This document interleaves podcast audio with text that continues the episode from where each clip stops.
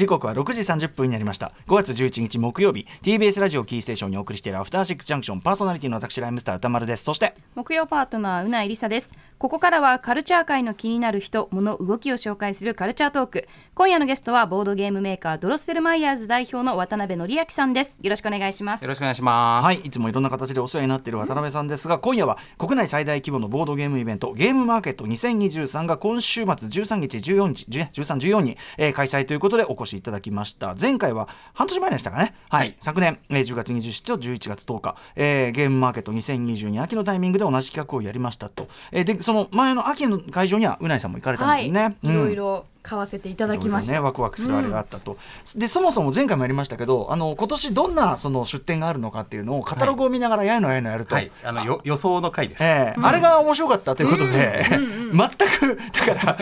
ら 全く身はないんだけどその時点では。確信もないです、ね、どでも実際どうなのか分からない。答え合わせも含めてね楽しんでいただくということで、渡辺さんよろしくお願いします。お願いします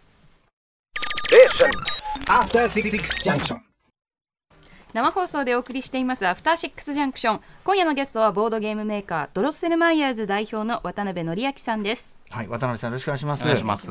さてさてということで今週末13日14日、えー、開催される日本最大規模のボードゲームイベントゲームマーケット2023春、えー、注目作を伺っていきたいんですがその前に改めてまずゲームマーケットとはどんなイベントなんでしょうか？はい、えー、東京ビッグサイトで、えー、春と秋の年2回行われている、えー、ボードゲームの国内最大の見本市なんですけれども、うん、あのまあイメージしづらい方にはあのボードゲーム版のコミケみたいなものだと思っていただくと一番わかりやすい、同人ゲーム。ですよね。ただまあ,、あのコミケと違ってあの商業ブースもあってあの企業も出るので、まあ、TGS 東京ゲームショウプラスコミケみたいな、それのボードゲーム版みたいな感じですね。じゃあもうでも、まあ、相当でかい祭りってことですよね。もうね、はい、ボードゲームの祭りという感じですよね。はい、うん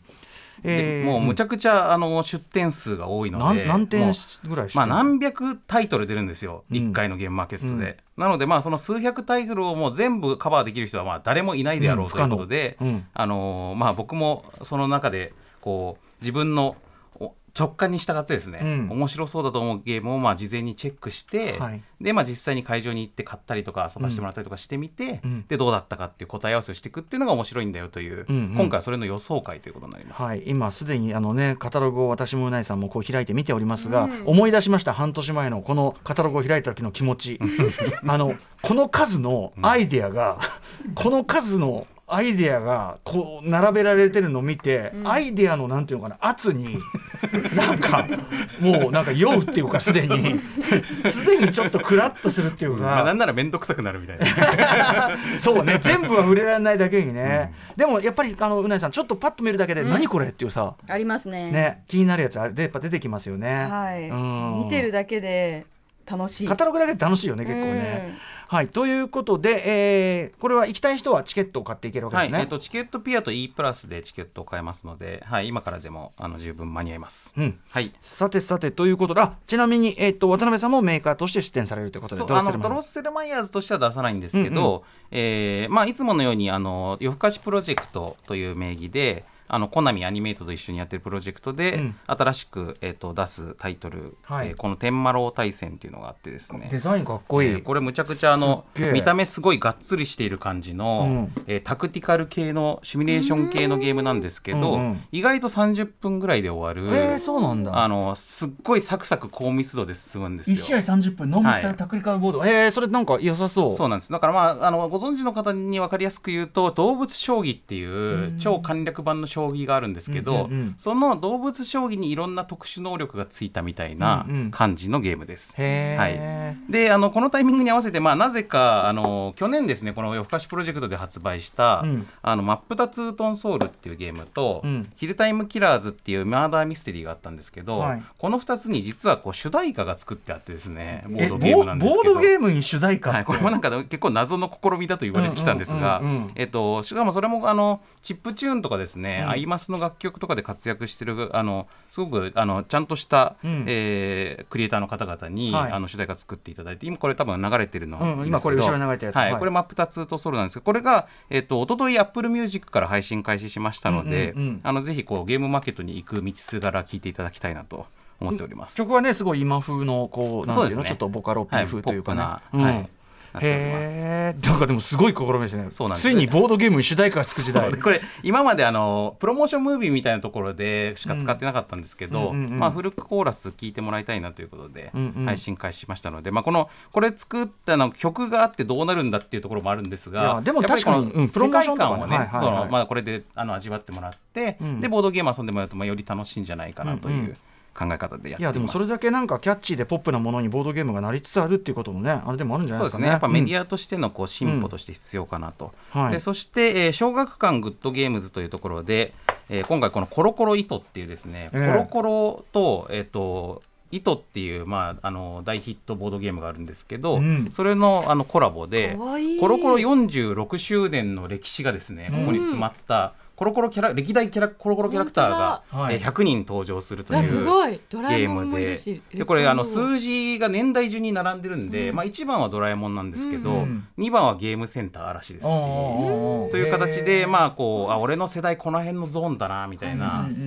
のが、あの味わえるんですね。コロコロ糸。はい、これね僕らの世代から見ると例えばこの「妖怪ウォッチ」とか結構もう50番ぐらいなんで、うんうんうん。真ん中辺なんだみたいな。結構最近一番最近の方だと思ってたのに、えー。確かに確かに確かに確かに、え ー。最近の漫画っていうののこのねおじさん認識が試されると。でもコロコロ通詞としてもなかなかちょっとそうです、ね。あのコロコログッズとしても結構究極の一品って感じになってるので、ぜひ皆さん遊んで、面白い。まあ、ボードゲームの面白さもまあお墨付きですし、コロコロ糸は ITO でね、はいアルファベットで糸コロコロ糸。はい。そして、えー、ゼロワンバースというこれ新作なんですけどこれすっごい変わったゲームで、えーボードゲームでアナログゲームでプログラミングの面白さを表現しているというゲームなんですよ。へ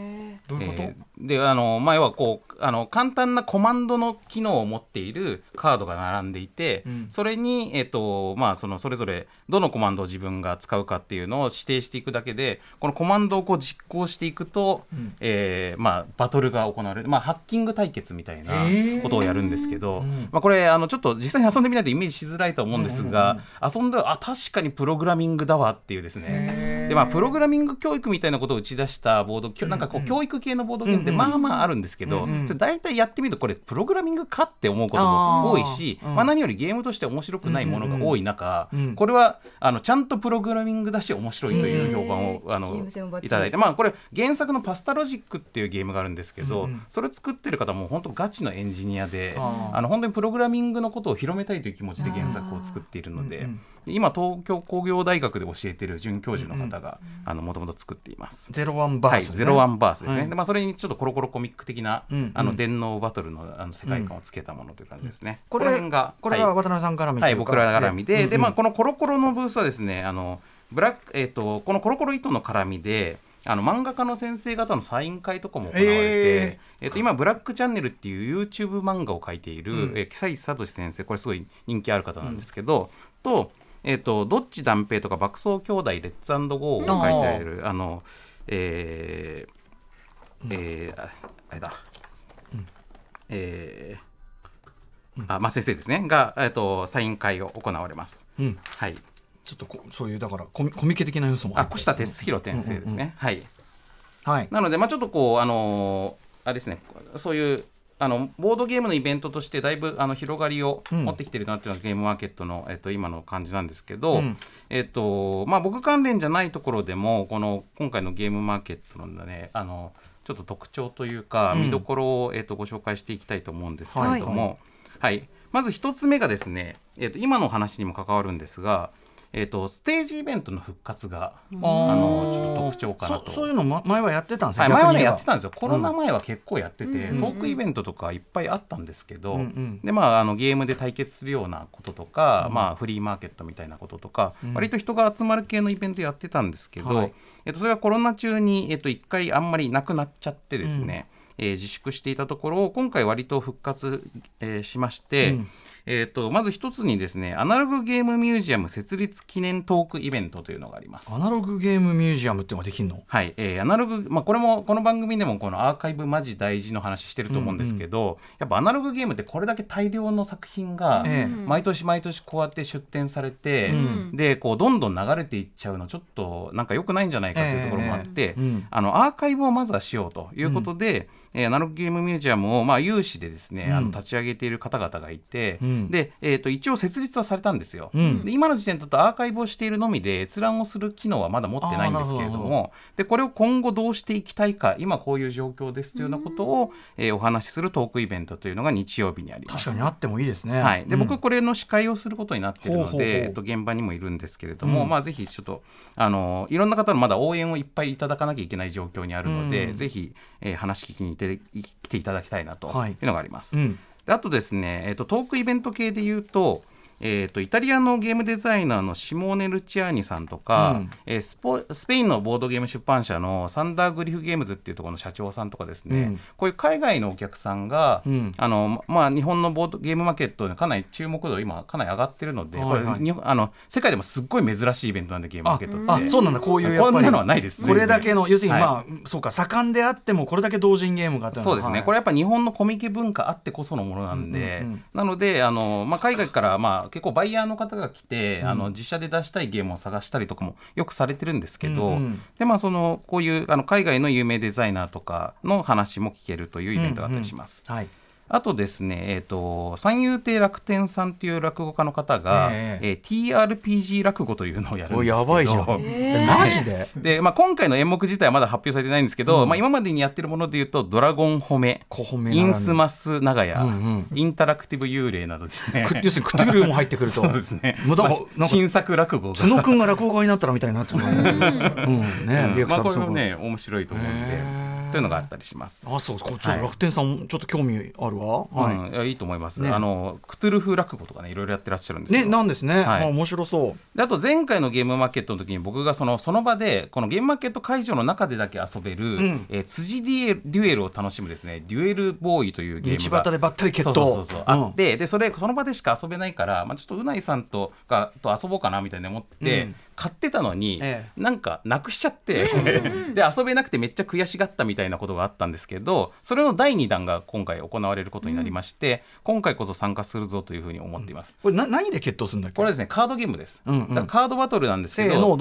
そう。でまあそのなんか数枚の結構56枚ぐらいのすごい少ないカードでやるカードバトルなんですよ、で道端で出会った人同士がもう胸にこのデュエルボーイのシールを貼ってるんで、えでバトルして、えーと、勝った人と負けた人でカードをなんかルールで交換してまた別のところで戦っていくみたいな。じゃんけんとかに近いのかなまあでもね結構ちゃんとしたカードゲームでした、えー、ルール見たら。なるほど、うん、あの、うん、マジック・ザ・ギャザリングをめちゃくちゃ簡略化したみたいな感じの。でしかもね勝った人が負けた人に強いカードを1枚あげるっていうシステムになってて。そっかそっか。強い人はカードがどんどん弱くなっていくし、うんうん、バランスが取れるっていうような感じになってましたね。はい、えー、でこれが公式ゲームマーケットの公式イベントとして認められて、えーと第2弾が行われるということになってるそうです。デュエルボーイ、はい、はい、これがステージイベント系ですね。うん。でここから先は、うん、えーと、ボードゲームの、まあ、このカタログを見ながら僕が、はい、えー、面白いんじゃないかなと、えー、これこのブースまずは行こうかなと思ってるものを、うんまあ、例によってこのカタログの情報だけで、えー、えー、いきたいと思うんですけどなんかね、えー、聞いてみたらだいぶあの思ってたのと違ったところありましたけどね まあねやっぱそれも面白いですね。それも醍醐味ね、はい、でまずはですね119ページ。119はい、えー、この28番東京仲良しデザインというですね、うん、ここはまあこの番組的にも、はい。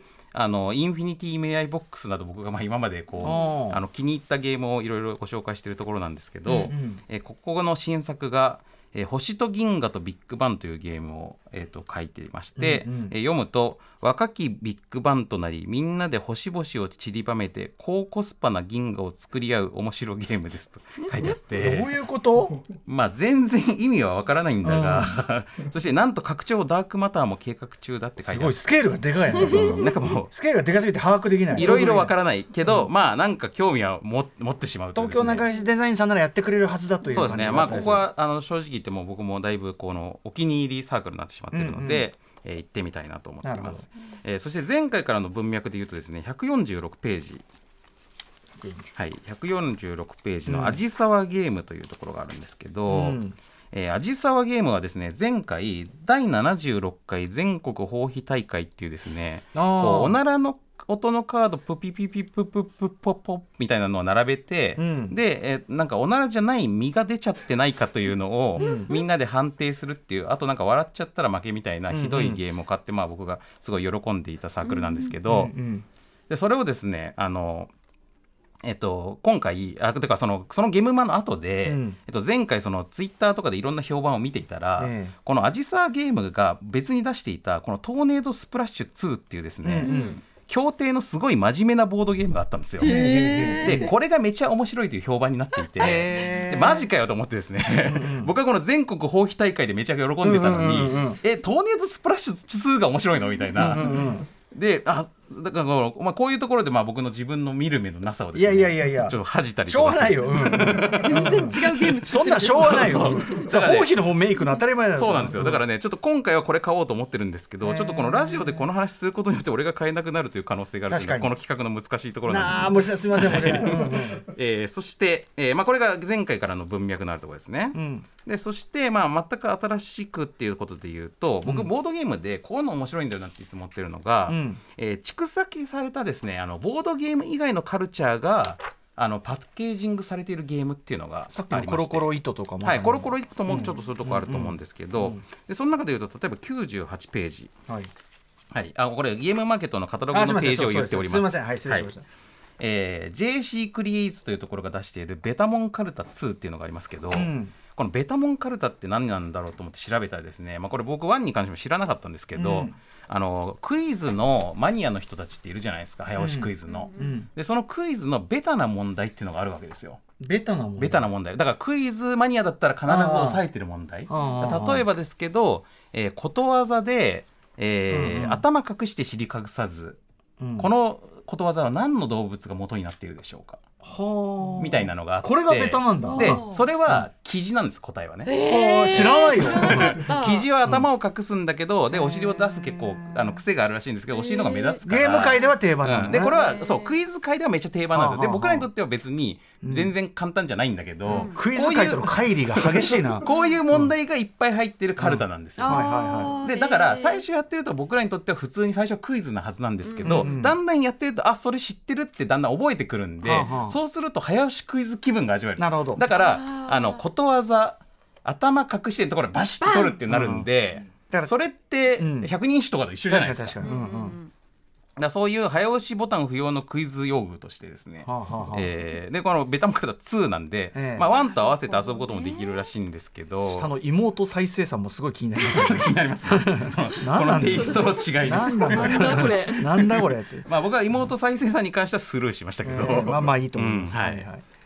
そう。いうのがあったりとか。こういうそうそうか、はい。そういう知識の蓄積系、うん。そうですね。だからこれはまあクイズクイズマニアの気分が味わえるっていう感じですね今ね。まあでも知識として単純に得られる上に、慣れてくればゲーム性も高まってくる。そうそうそうそうう。ん。でそういうなんかこうなんか異文化が楽しめるってことだとですねああ確111ページ、えー米光和成さんのお。ブースがですねありまして、えーこれはねこれも絶対面白いんですけど「うん。負けるな一茶」っていうゲームがあるじゃないですか、うんうん。これはですね、えーあの小林一茶の俳句のカードがめちゃめちゃいっぱいあるんですよ。えでそれと同じぐらいの数米光さんが自作した一茶風の俳句のカードも入ってるんですね。うんうんあ本当の一茶とと一茶風、のカードが混ざっていて、うんうん。それを句を読んでですね、んでこれは一茶なのかノー一茶なのかみんなで話し合うっていうなるほどね。